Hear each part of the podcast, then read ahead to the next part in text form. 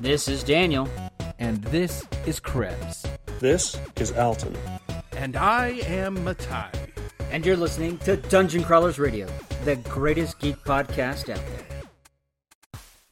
All right, everyone, welcome to another episode of Dungeon Crawlers Radio, Woo! where we are here to talk about Krebs' favorite movie. That's right.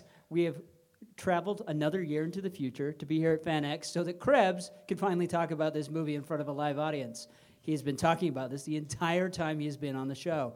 So this is what five years in the making. Uh, something like that. Yeah, I think I think this is actually the end of, of my fourth year. I think I'm going okay, four years. four years in the making. So yes. make it make it worth his while. And almost every year on the anniversary, there was a Krull themed Dungeon Crawlers radio episode. Because of him. Absolutely, absolutely. Yes. Krull is one of those films that I am magnificently passionate about, and I'm sitting next to a gentleman that I've only just met, and I'm pretty sure he and I would playfully rival each other for number one fan. John T. Steiner, everybody. Yes. Author and, and uh, accomplished expertise on a number of things geekery. Right. Next to him is my older brother, Matai. Hello, everybody. And of course, our showrunner and creator, Daniel Swenson. Yep, and author. And author. And author. Published yeah. author, yes. Yeah. You know, Daniel, I wrote a book once. You did? What was it? It was about reverse psychology. Really? Please don't buy it. so in 1983, let me tell you a story. In 1983, there was a very, very special film. Yeah, it's called launched. Return of the Jedi. It's my favorite movie. That's right. That was in May. and then, and then after that, there was a different sci-fi fantasy film called Krull, which maybe you remember the prince because he had epic hair. Oh, yeah. Maybe you remember the princess. And he had really tight tights. Yeah. Oh, well, they weren't tight so much; they're just tight pants. Anyway, With yeah, stripes. you're right. You're right. Um, it, the, he, but and then David Bowie did it better. But yes. Uh, and then you might remember the princess because she had epic hair. Oh yeah. Yes. Absolutely. And she was gorgeous. Uh, but possibly the most memorable thing about the movie Krull would be its iconic weapon. Uh, all the way in the back. yes, all the way in the or, back. Or two of them. That is the power of love. Oh, th- yeah, that's true. Yes, absolutely. Uh, if only Huey Lewis had done the soundtrack for this film. Oh, yeah. Why didn't I prep that? That would have been awesome. I was thinking about that on the way here. I'm like, I'm going to mention Huey Lewis, and I'm going to see how many people actually know that band name. Anyone over the age of 38. All right, so interestingly enough, though, we here at DCR used our influence and our connections. This year, this year, 2023, on July 29th, was the 40th anniversary of Krull, day and date of its release in the US. Leading up to that, I reached out a little bit and I got a chance to speak with one of the original cast members who decided to help us in our charity. Uh, we did this for a fundraiser for a charity event, and he decided to help us with our event just a little bit, and it was awesome.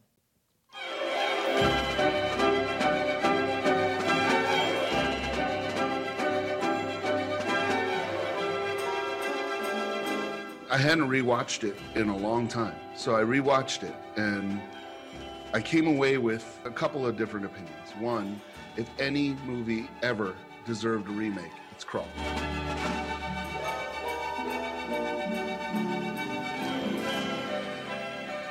That was author Mike Haspel, by the way. This film, like, we, all three of us love it. And the question becomes okay, why do we still love it so much today? We are able to go and like I was saying before, peel away the layers.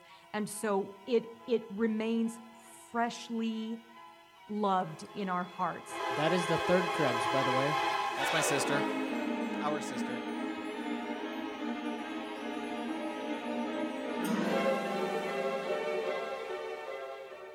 Yes, Krull was my first sci-fi fantasy film.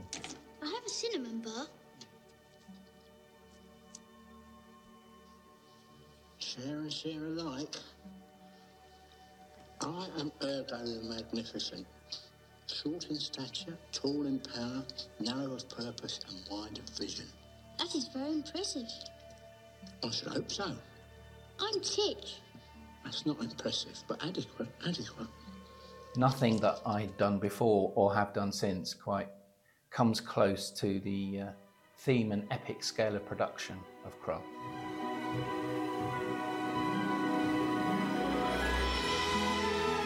Production shoot took about six months all in all. That was from the beginning, um, everything that we shot at Pinewood, and then the location shooting in Italy towards the um, final stages.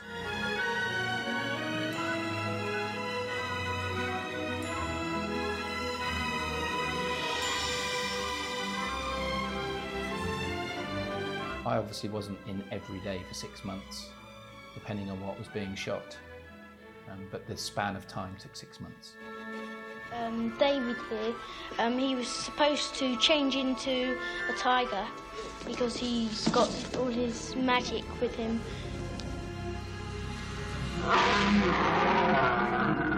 He changes into a tiger to frighten the slayers away. Was supposed to be hurt, and I had to have the um, the tiger's head on my lap, and so that was that was a big experience. I won't leave you, Ergo. He was a really lovely animal. He was so. Um, when I saw him, he's so soft. He was like just, well, what he is, a big pussycat. Here's one you might not know. In an earlier draft of the screenplay, Titch didn't make it through the quest to life.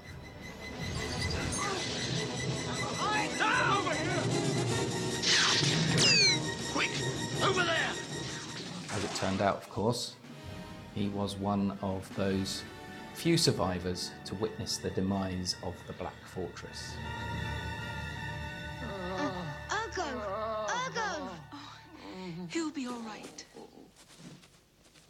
You are his queen? Yes. Then we won. Yes. Oh, boy. At the time of shooting Krull, it was a fantastic thing to have been part of. It was just incredibly amazing to me every day. I was interested in everything, how this whole uh, production was being put together. It was just brilliant. Down to fine art. We've concentrated not on recreating the past or even trying to dream up what people may be wearing in hundreds of years' time, but in designing the picture, Stephen Grimes has tried to create a feeling of storybook, a feeling of fantasy, a feeling of escape. What it means now is um, a sense of belonging to something quite unique and rem- remarkable. And I feel lucky and blessed to, to be part of its legacy.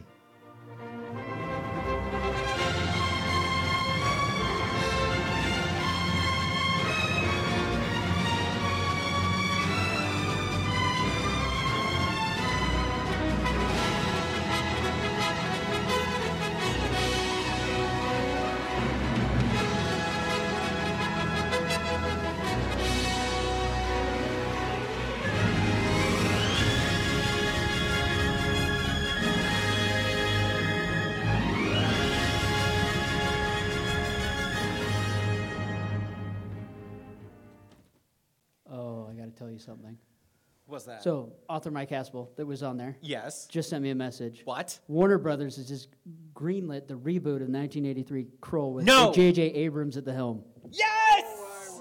News broken. Yeah, it just hit five hours ago. Okay, so there's a problem here. You heard it here on Dungeon Crawlers Radio first. In about a week or two. Um, yeah. See, Yep. here's the thing. I've act- okay. See, I predicted this was coming. I've been trying to like get certain things in terms of the fandom going because it is my personal goal to be a consultant on that project. Now I'm behind the ball. I'm gonna. Ha- I'm gonna need your help. We're gonna get this done. I'm gonna make sure it gets done right. Just so you guys know. Yeah, can anyone airdrop us J.J. Abrams' phone number? You know, anyone in the audience? Yeah, I lost mine. Anyway, um, all right. So I'm gonna obviously ask my panelists this as well, but I want to know from the crowd.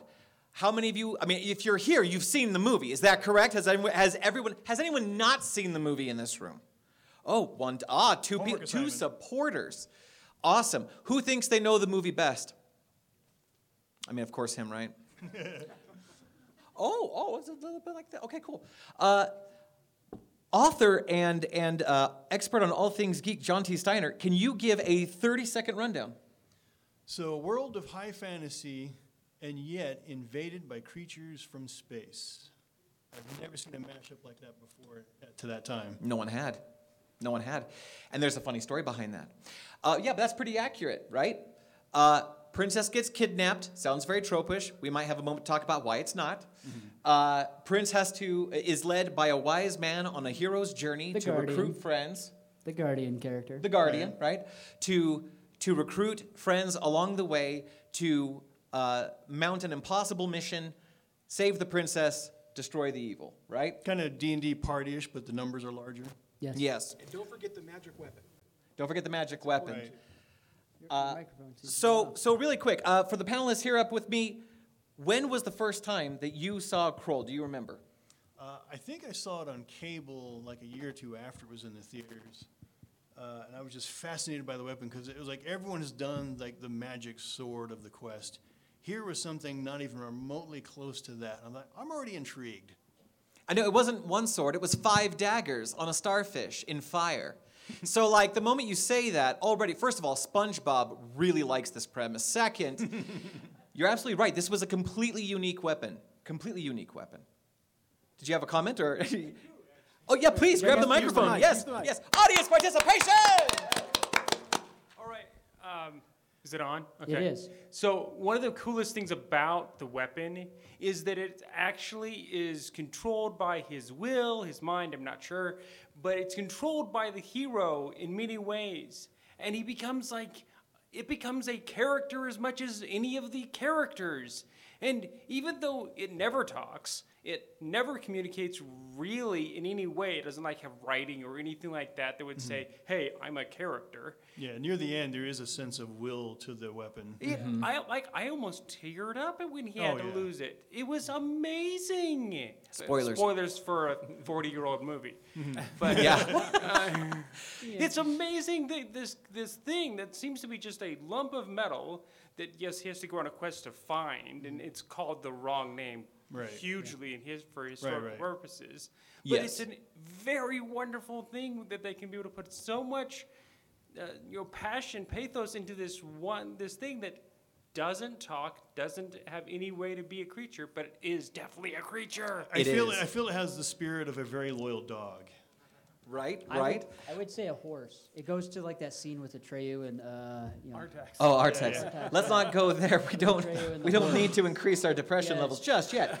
Uh, Matai, Matai, when was the first time that you saw Krull? Oh, well, I was with you, Josh. Oh, I know, I know. We both have an alibi. Well, well, wait, before you answer that question, what was the movie you watched before Krull? Oh my Strange Brew, the McKenzie brothers. Yes, in 1983, our divorcee mother took us and our sister to a double feature, a lost art, if you ask me, and we watched Strange Brew before we watched Krull. I slept, I was four and a half. I slept through half of Strange Brew. I watched all of Krull. But we have another audience comment. Yes. Uh, when I first saw the movie when I was seven, eight, the thing that stuck with me the most was the beginning, one of the early scenes between him and his princess, and how that take the fire from my hand Oh my ended up yes. saving the day at towards the end. So Yes. I just you can't forget the take the Right, fire right. from my hand. It's us he can't defeat. That's right. the fire that comes out of the water. I That- give that fire so to water will confused not me. return to me except by the hand that I There, of there's the some woman I choose my esoteric behind that. Oh, I know there is, but it was just, it was so, so as a kid because I saw it when I was almost seven, and it just was so confusing because I'm like, fire doesn't come out of water. Fire gets extinguished by water. How is this Uh, possible? psh, You've obviously never been to the world of Krull. Nope. Which, by the way, Krull is the name of the planet, not the kingdom, not the person, not the weapon. Or even seventh century uh, Eastern Empire. Oh yeah, that too. That too. A lot of people will get Krull confused with Kull the Conqueror, with uh, Kevin Sorbo. Not the same. But it would have been interesting to see Kevin Sorbo in this role. right? And oh, Krull has. Oh, go- ahead. I'm sorry, Matalia. Go ahead. Yeah, so uh, speaking of the world, one of the things I liked about this movie so much was that there was a great deal of world building. There was a great deal of possibility in there. We mentioned the glaive a moment ago. The glaive had been to the planet before because it was a symbol and a major part of their religion.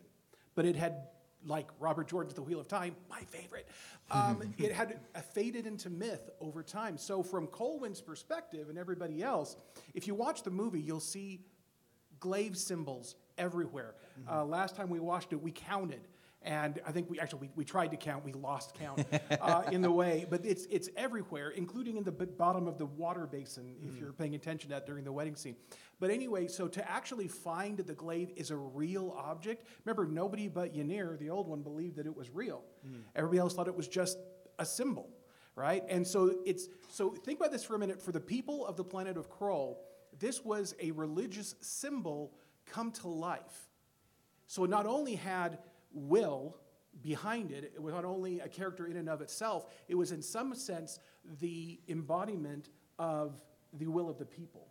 Absolutely. Now I'm visualizing the Ark of the Covenant being thrown out and spinning around, smashing into people, and then coming back to the guy's hand. You all thought that those rays of light from the Ark of the Covenant were just like the glory of God in lightsaber form, but no, secretly there was a glaive in each one. Right. That makes so much more sense now. It really does. They weren't melting; they were just being defenestrated, like in real time. And, you know? and this and this movie is such a f- it foretells our current time because it is the first draft of the Hellfire missile R9X. we reinvented man's first modern weapon, the sword. That is phenomenal.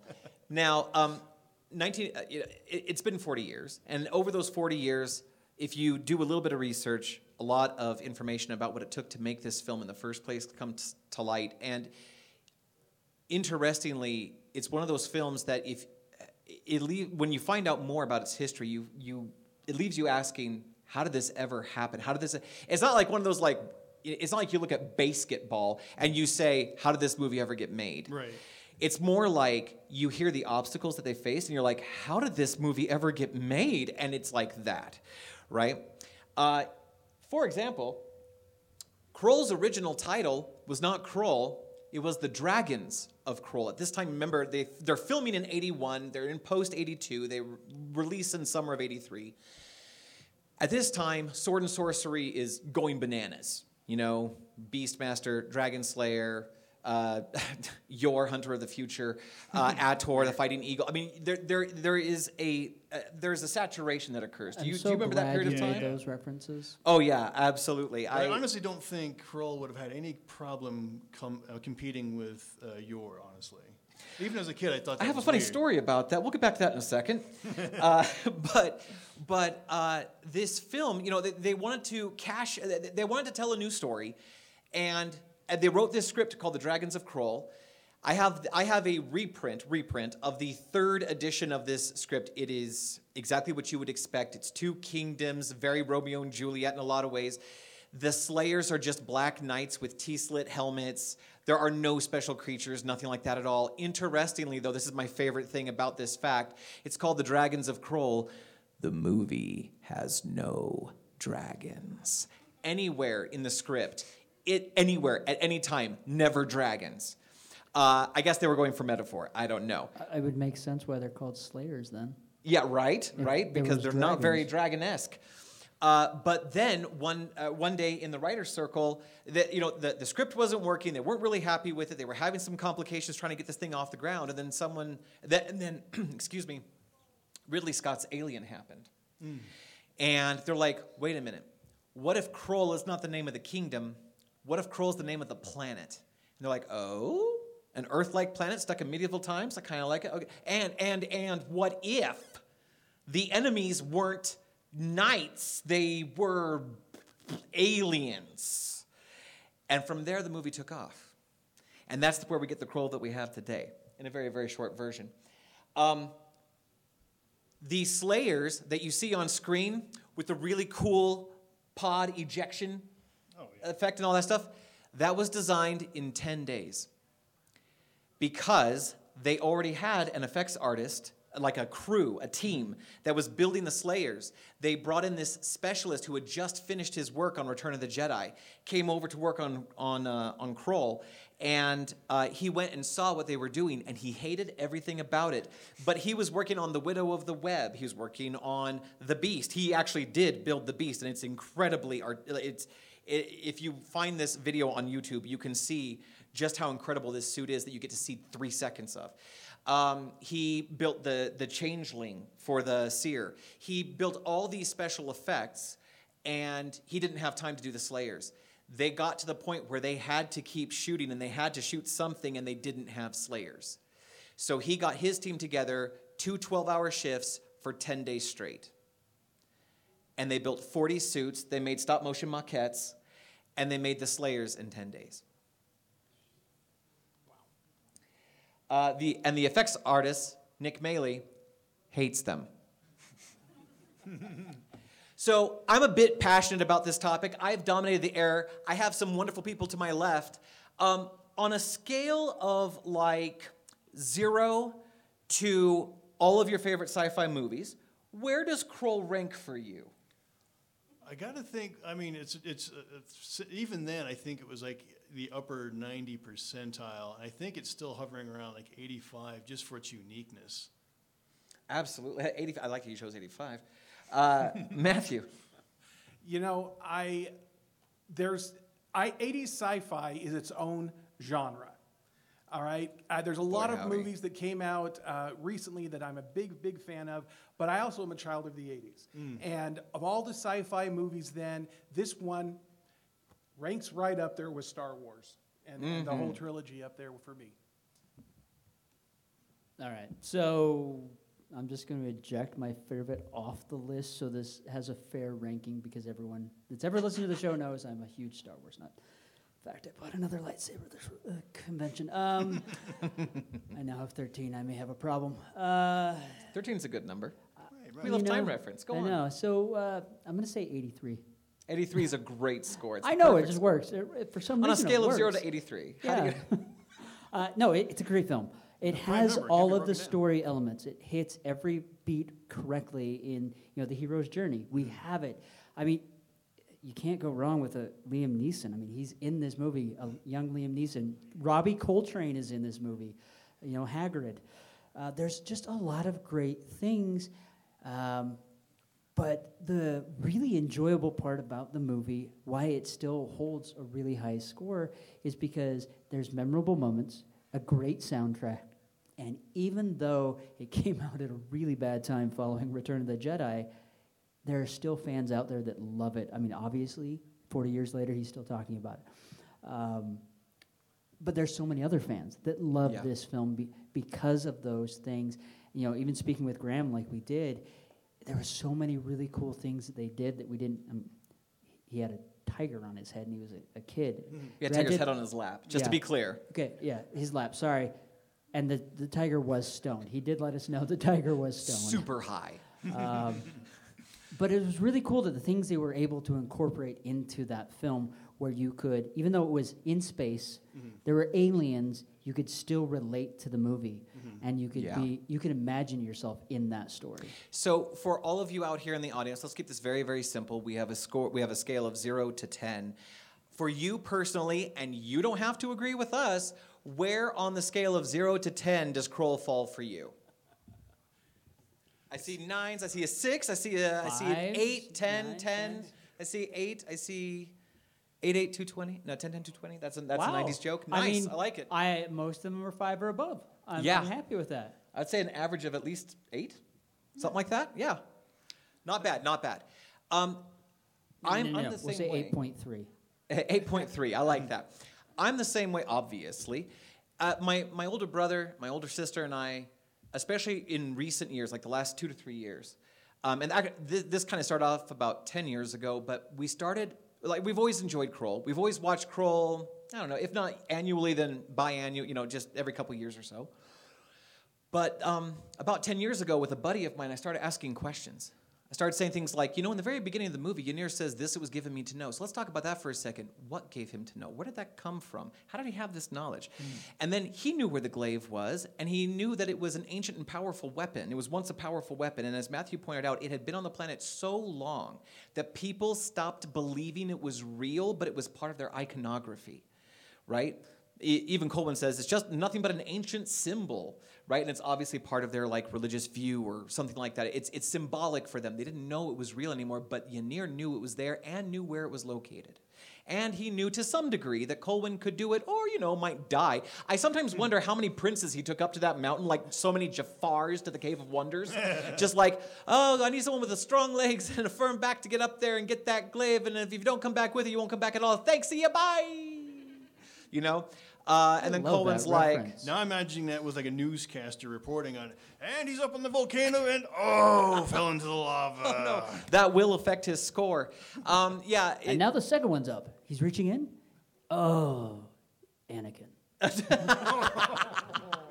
that guy needs a hand. Um, all right, so so uh, if you start asking questions about some of the things that they talked about in the movie or that they revealed, it it becomes evident, especially if you care for the film, that there are so many hooks and story opportunities, such that my siblings and I, we took some road trips and we started recording audio every time we talked about this. We have approximately 10 and a half, 11 hours of us just theorizing what things in the movie mean and what the backstories look like and where this thing could go and what sequels would be like. And, but mostly just talking about like what happened in the movie. What is this, right? Um, So go ahead. again, if you guys know J.J. Abrams, we've got the script written for him. Just give him a call. We got it. this is sort of the whole point, right? And uh, I'm going to come back to like, oh, oh, there we go. Lose audio? I, uh, I do want to share one fan theory with you, and if you've listened to the podcast, it's one you've heard before. I get that, but I think that if you haven't seen the movie in a long time, or if you've never seen it, and you hold this fan theory in your mind while you're watching it, it adds this beautiful history and a tragic love story backstory into it that while it's hinted at in the film, this fan theory I think gives it gravitas and gives it substance. So moving on. Oh look, we're talking about Krull. Um, if you could be any one character in the movie, if you could experience one character's journey in this movie, who would it be? Ergo the Magnificent. Because you like to be a beagle. Right. It's like tall in power, short in stature, narrow of purpose, and wide of vision. And he does not travel with thieves and beggars. Good day. Peasants and beggars, good day. Oh, was it peasants? Pez, yeah. Been a while. I do not travel with peasants and beggars. Goodbye. Yeah, it's it's wonderful. Oh yeah, what business is that? Staying alive. yes, staying alive, staying alive. And um, we all uh, let's let's do the character thing really quick. So you would be Ergo, and and and why Ergo? Like, what appeals to you about Ergo? Um, well, it's funny because he's sort of like Schmendrick the Magician in The Last Unicorn. Great reference. Lots of power, but kind of bumbling. And he's still fumbling his way through, but he still achieves things by accident, which is awesome. Absolutely, absolutely. Um, did you know that in the original casting for Krull, actually when they wrote when they wrote the script and what would eventually become the book, Ergo was supposed to be a little person, like Billy Barty, very famous little person actor. He was supposed to be Willow, in other words. Yeah, he was supposed to be Willow. Uh, yeah, but at that time, you know, Warwick Davis was like uh, uh, seven. Yeah. Anyway, um, but they couldn't get Billy Barty. He was already contracted to something else. I think he hadn't passed away yet, but he was already busy with something else. He couldn't make it, so they hired David Battley, a very, very funny English actor. But he's like 5'10, 5'9, and so he's all talking about being short of stature, tall in power, right? Um, because that's the whole speech written for a little person. He still sold it, in my opinion. I thought he did a fantastic job. Couple really fast fan theories. Fan theory number one Ergo is one of the hill people. What if the hill people are really tall? Like Rel, the Cyclops. Right? What if, what if he is short for a hill person? Hill Giant. Hill Giant. Uh, and then second uh, is the, the mode of his magic. What if he's not a bumbling magician? What if that's just the way hill people magic works all the time? Sort of like drunken style in Kung Fu. Yeah, yeah. But Ergo, through the power of his own hubris, believes that he can target others with his magic. It ends up that hill people magic is only intrinsic. You can only target yourself. That's why they have no power to do harm, even though they can turn into tigers. You can see what I would done if I'd be a vengeful man. I love that line. Matai, what character would you be if you could be any character in Krull? Well, you know, Lissa, I- that's a great choice. Hey. Go ahead. Uh, no, uh, Rel the Cyclops. Rel the Cyclops. Yeah. His Or- name is Rel. or- Almost no one realizes that. Go on. Or Quell if you play the card game. Yeah, uh, the, the Parker Brothers board ga- like line of games for Krull all say Quell, Q U E L L. The credits for the movie says Cyclops. They say his name three times in the movie. He actually has a name. He has a name. All right, go ahead. No, I. I, I love Rel because he's one of these quiet, dignified people. He's got this nobility to him and uh, willing to sacrifice himself for his friends. Also, I gotta say, for a guy with no depth perception, dead shot. Right? Wow. Right. yeah. You know, did, did you hear that they uh, were going to add two Cyclops brothers to the movie? No, I didn't hear that. Yeah, neither have I. Oh, Matthew. Oh. Matthew. Oh my gosh. I thought we cleared those out at the beginning of the show.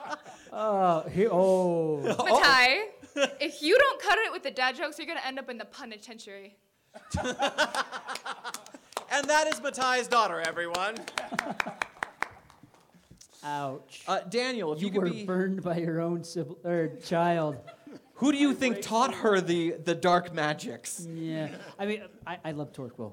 I love that character. Oh, I love Torquil. Um, I mean, not only the fact because I'm the fearless leader of this band and he's the fearless leader of his own band, but you know, there's just something about this character. You first meet him and you think like this is the scum of the world. He's you know, and they've they've ran off because of this situation, but you find out he's got a lot of m- morals and values. Yes. He really cares about each of those individuals that have come does. into his band and he watches out for them. I mean, so much so that, you know, and I love his little things. You know, the only person that has that key is the king and the Lord Marshal. And then he ends up being the Lord Marshal, which, Which is, is a amazing. wonderful character But it shows his character. Yeah. You know, because at the end of everything, I mean, Colwyn decides, hey, this is the person that should have this key. Absolutely. Because he could have just freed him and left. You heard him now. We're now an army. Yes. An unpaid army. What was that, Rhun? Can't a man even think, talk to himself without being interrupted? I shouldn't have said that. No. Um, all right. So, uh, Wow, yeah, we're getting Torquil. off What I, what I track. love about Torquil is that he is he he is a, a surprising intellectual. He's a Yes, he is. philosopher. He he is a ba- he's he's fallen on hard times. He's a very skilled bandit. He's a thief. But you're right. He defines honor among thieves. I think the term now is entrepreneur. That's what the kids. Oh yeah, absolutely. He's a content creator. He has something called an OnlyFans. I'm, I'm not sure. I- Anyway, There so is something about that ca- him as a character. I mean, you'd have to think that at some point he was you know, more than just a peasant. He was Mm-hmm. more than a, um you know, uh, he was probably some type of lord. Yes. But the, he Very fell on minimum hard times, and just you know, it's kind of like the Joker story. Had a bad day, and Yeah. things just went horribly south. And he's in the position he's in, but he's found a way to kind of help other people, Absolutely. despite his lowly station at that point. But you discover through the movie that he's an educated person. Oh, yeah. and he's a thinker. And, he also has like he also has humility. be- Mhm. and he- all the way through, he keeps the cuffs. He will not Yeah. take them off. Yeah, and you know, and it, if we're keeping because they kind of modeled after you know medi- medieval times, to be an educated person, you had to have money. Yeah, you had to have sure. some sort of station. So that's where it kind of lends to that. And I have fan theories about that. But the point is, Yes. no. Uh, all right, so uh, those are excellent. Uh, any point any is any Krebs fans? really loves uh, this. if you could be any character in the movie, who would who would be Colwyn? Because you get the glaive, right? No, I, I, No, it's the someone's tight like, can I can I can I be the pants. glaive? Can I, is, is that a thing? That, that's why I would. Uh, that's why I picked Rell over Oh my Coleman. gosh, he's got the pants. One one reason why I would also be Colwyn is my name is already super similar. It's Corbin. Oh, hey, that's an easy one to Nice to transition meet you, into. Corbin. Yeah. So Is your last name Turold? no. Just checking. Multipass. No, it's Steve. Multi-pass. His name is Steve. It's on his shirt. So in the in the attitude of Did You Know, when Krull dropped in 1983, it had a budget. Uh, I'm sorry, when they were filming it in 81, they had a budget of around 40 million dollars. And this, I'll be honest with you, if you do the research on this, you will see quite a range of what people think the budget is. But I grabbed that number from from Nick Maley, who was the special effects artist that I was talking about earlier, about you know with the Slayers and everything. He said that he was excited to be part of a 40 million dollar budget movie, and yada yada yada. Uh, it grossed about 16.9. Krull did not do great. Keep this in mind 1983, no internets, right? To find out what time your movie started, you went to the newspaper, to the listings for the theaters, find the theater in your area, find the time slot, yada, yada, all that jazz, right? Or you could call the theater on your rotary dial phone. Call them on the phone, as long as it wasn't long distance. Listen to the recording. and then you could yeah you could do that right uh, but but word of mouth television advertisements the trailer itself all that stuff is what they're depending on to make some money it is it's made in the uk it's being released in the west primarily but also in the uk of course If you're, if you're lucky, a radio station in your area will do a spot on it. or even like a, a, a contest for tickets and things like that, right? Um, it grossed 16.9 at this time. Remember, in May, Return of the Jedi dropped, and this is this is the movie that follows. Remember, the previous movie, three years prior, ended with I am your father, right? And then, you know, we give Luke a hand, and then he, you know, puts his arm around what who, Princess Leia, not yet his sister to anyone's knowledge, right?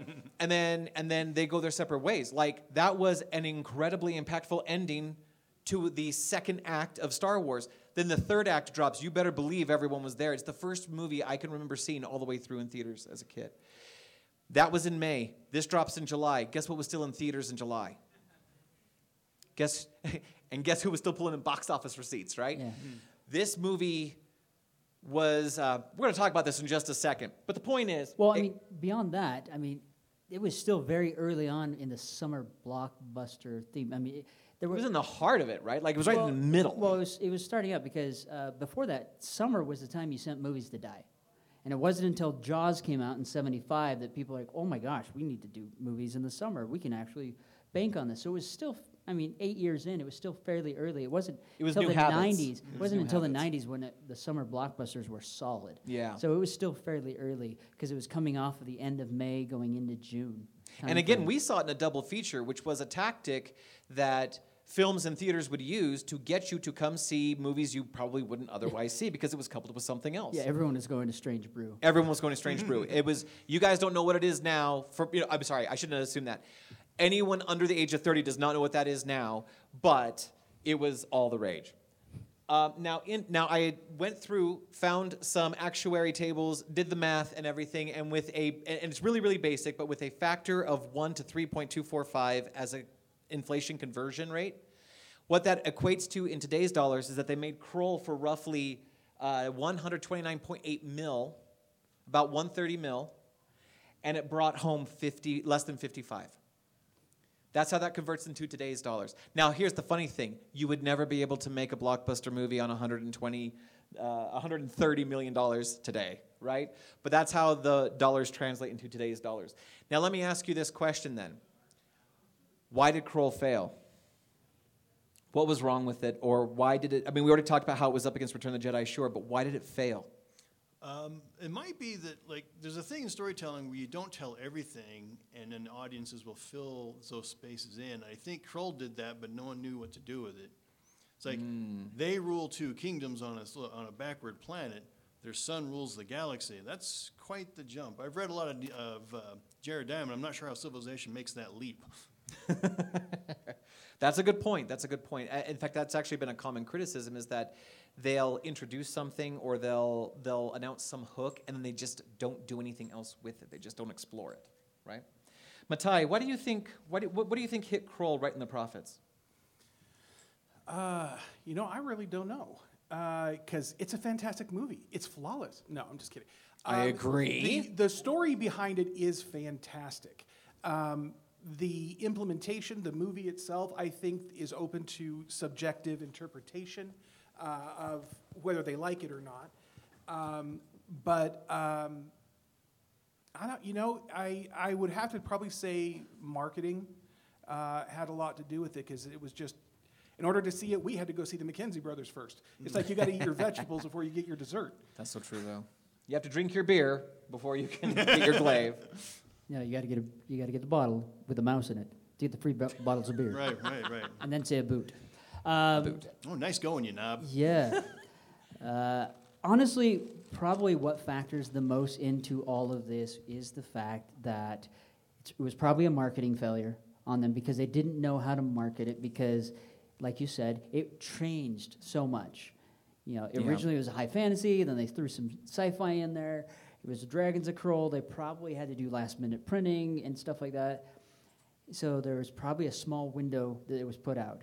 It was also the time they didn't really do uh, previews at the beginning of movies. So there wasn't a way to push that out for people to know about it. And the only way to get anything out was word of mouth. I mean, even Star Wars, they had to do a print ad in, in the newspaper to get people to do it. And then the word of mouth just, it was a wildfire after that. Uh, There, There, are, wasn't there are, that. yeah, there are a lot of movies, fantastic movies, that died because of bad marketing. Um, another one that strikes me is suffered that fate was uh, Buckaroo Banzai. Oh, yeah. Well, I mean, even TV series. I mean, Firefly. Anyone? I mean, uh, you know. Yeah, I'm I not- know. not over that yet. I mean, Too Fox soon, Daniel, too soon. bl- they messed that up. They ruined it. So if you don't have the right marketing, you don't have the right word of mouth, and the time frame this came out, the end of May, I think it was fairly doomed, because if they had pushed it, let's say even to October, you know, when Return of the Jedi had run its course, because it was there till July, Mhm. I think it may have had a little bit more success. It probably wouldn't have. Well, Oct- October is actually a pretty good month because Yeah. you do have a horror element with the Slayers. Yeah, the fact do. that their brain crawls out of their body to escape. Yeah.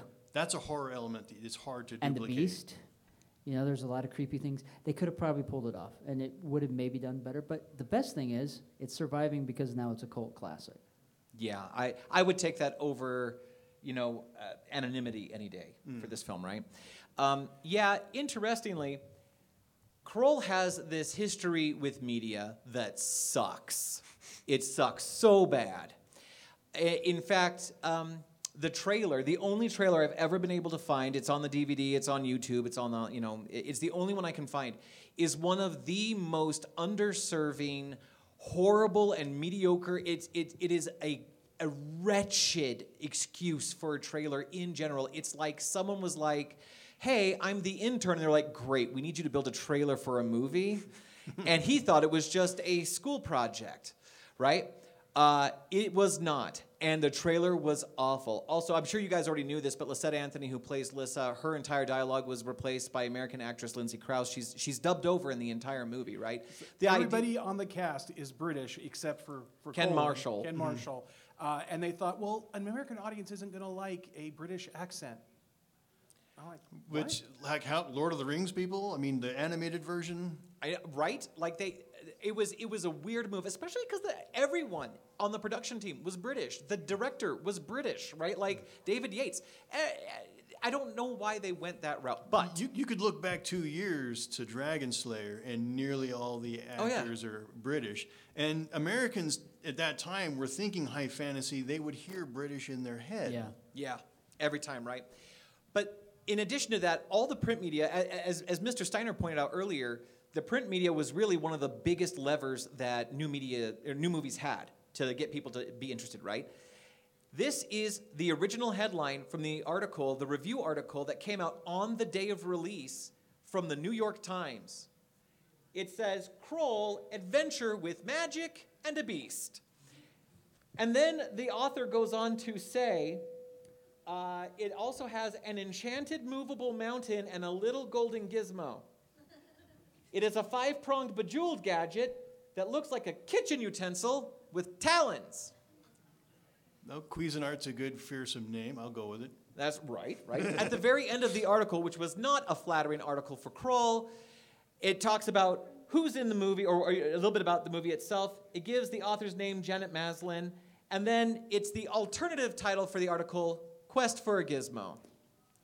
This is how the media has always seen Krull, and it is a travesty, and it is uh, it does a disservice to an otherwise incredibly original and incredible film. A film that has so many opportunities for story hooks. I am both excited and a little peeved that Warner Brothers just announced that they're you know they've greenlit a remake with J.J. Abrams because I want in on so that. so but- when you were reading that that that title Yeah? i just wanted to have the song tell as old as time